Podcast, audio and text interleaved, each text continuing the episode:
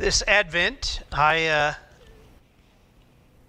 I decided I was going to do something that I haven't done in a long time, uh, and typically I preach off of one passage of Scripture because that's the way I was taught. But the way that I was brought up was my dad would use multiple scriptures and to uh, to reinforce his idea. And so today, uh, the difference between my sermons and my dad's is my dad would read the entire chapter of Psalms 155, or the entire chapter of Luke chapter 2, or the entire chapter. So we're not doing that. Uh, we're going to do bits and pieces of it to make a part of this understanding of how hope is not a pipe dream. You know, our hearts really at the beginning of Advent are stirred with an anticipation.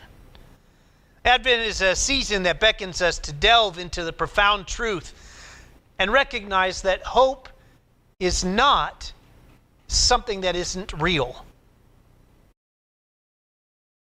I want us to embrace the call and, and secure ourselves that hope and is secure in the promises of God as we seek a hope that transcends worldly illusions.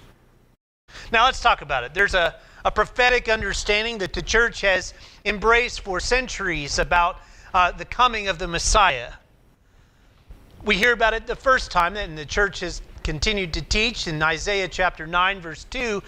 We hear this phrase the people walking in darkness have seen a great light. On those living in the land of deep darkness, a light has dawned. I want you to consider the depths and time, a depths of despair during the time of Isaiah as they as the people face darkness. I try to teach in my Hebrew Bible classes or my Bible studies that one of the things that we need to understand when you look at the Hebrew Bible is each time that you have a, what we call a major prophet, the people are enslaved yet once again, and they're waiting for God to liberate them. And in this passage of Scripture, it is no different that they're waiting for a Messiah to come and save them and bring them out of the le- the land in the depths of darkness that they find themselves. But you see, a great light is not just a metaphor, but a divine assurance that penetrates the gloom of our lives. So, just as they yearned for the dawn, we too anticipate the fulfillment of God's promise in the birth of Christ. By anticipating the coming of the Messiah. In Jeremiah chapter 33, verse 14, the days are coming, declares the Lord, when I will fulfill the good promise I made to the people of Israel and Judah. I want you to think about it again. Here is Jeremiah. Jeremiah, right? One of our favorite prophets. It's my favorite as a youth pastor in the past because we talk about it in such a way that here's a child that has been called by God to be the prophet to Israel. And in that, he, he recognizes that he's a child. And he has to talk to all of us and say things that would not make us happy. And he looks to God and says, How am I supposed to do this? And God says, Don't worry, I will give you the words. And here, in this exact moment, he hears, When I will fulfill the good promise I made to the people of Israel and Judah. Think about the yearning of the Israelites as they awaited the fulfillment of God's promise. Their hope wasn't a mere wish, but a deep, soulful anticipation of a promise that would transform their lives. Advent invites us to share in this anticipation, recognizing that our hope is secure in the certainty of God's faithfulness. Now we got to talk about this. We live in a world that is guided by fast food. I, I, uh, I'm one of those people, right? I, I worked at fast food for about 15 years. I was, I, I thought it was one of the greatest jobs of all time. I loved being able to serve people under three minutes.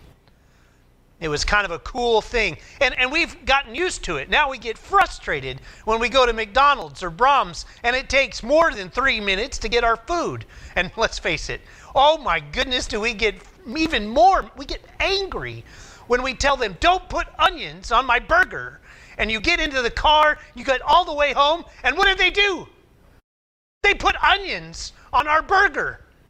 And not just a little bit, a whole lot of onions. Now, I don't complain about that. There are other people in my house that do. I love onions. But let's be honest about this. We have come to a part in our life where everything is got to be right now. It is so fast that in order for us to truly understand, we have to have everything that makes us feel good instantaneously. Nothing good happens instantaneously. We need to understand that we need to look at the, the illusion of hope is not temporary cheer, but for us in the church, it's about eternal joy that transcends that instant moment, that thing that we are looking for in three minutes. It lasts forever. Even in the Gospel of Luke, chapter 2, verse 10, the angel says to the shepherds, Do not be afraid, afraid, because I bring you good news that will cause great joy for all the people. What does it look like between the fleeting joy that the world offers during the holiday season and the everlasting joy proclaimed by the angels? I think sometimes we forget how awesome that story really is. The birth of Christ heralds joy that transcends all of our circumstances. It invites us to, a, to find lasting joy in the good news of our Savior's arrival. Now, Paul struggles with this because he thinks that in this place, in Romans specifically, chapter 8, he says, For in this hope we were saved huh, in this hope we've been waiting. But he then goes to say, but hope that is seen is no hope at all. Who hopes for what they already have? It's a good question, Paul. He then goes on to say, But if we hope for what we do not yet have, we wait for it patiently. Imagine the profound patience the early Christians had as they awaited the second coming of Christ. For Paul, it was going to happen in any second. None of us live life like that. None of us even think like that. Paul led his people to think that any moment, at the blink of an eye, Jesus could be coming back. And even if he doesn't, you still have to bring the message of hope to the people. Their hope wasn't in what they could see or touch, but in the promise of a future glory. My hope is, is that during this Advent, we learn from their patient endurance and fix our eyes on the true longing of our hearts. A hope that would transform us like the Advent candle of hope. We get that in Romans 15, that Paul then goes to say, May the God of hope fill you with joy and peace as you trust in Him, so that you may overflow with hope by the power of the Holy Spirit. You see, I think we get confused by all the ritual and the, and the, the decor and all that, the pomp and circumstance. I love it. It's important for us because it gives us the ability to recognize that it's not just about a ritual, it's a reminder of the transformative power of God's image, the power of God's hope. Consider the joy and peace that over, overflow us as we trust in Him. That flame, I don't know if you saw it with the children, but they got it. That flame symbolizes to us the Holy Spirit igniting within us a hope that transcends the worldly. That hope that we live in, we learn from in 1 Peter when he says, Praise be to the God and Father of our Lord Jesus Christ, it's in his great mercy that he has given us new birth into a living hope through the resurrection of Jesus from the dead. The resurrection of Christ isn't a distant historical event, people. It births within us a living hope. I want you to think of the profound change in the disciples in the first century as they encountered the risen Lord. It wasn't a, oh my goodness, this is awful. It was, thank you, God, we have hope. We have truly seen the Messiah. The resurrection was the hope. That living hope empowers us to face our present challenges with the assurance that Christ, who conquered death, is alive and active in our lives. But we cannot avoid the reality of pipe dreams. It's temporary fulfillment. Worldly pursuits may provide fleeting satisfaction. Ecclesiastes even says that when I survey all that my hands had done and what I had toiled to achieve, everything I had done was meaningless. It was chasing after the wind. The other struggle that we deal with in our today's society is we focus so much on material wealth. We focus so much on the things that we have to have in order to survive.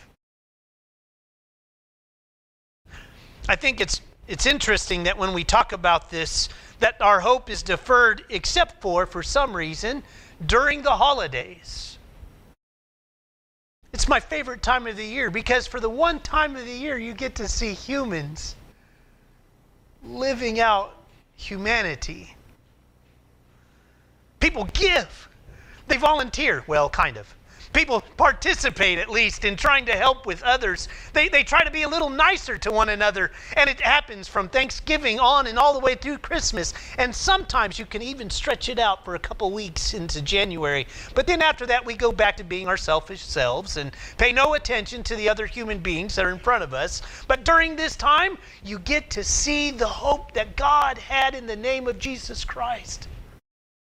It's so awesome to behold. Those pipe dreams leave us disillusioned and empty. Proverbs says, it's one of my favorite passages of Scripture. You all know I say this a lot, but this one means a lot to me.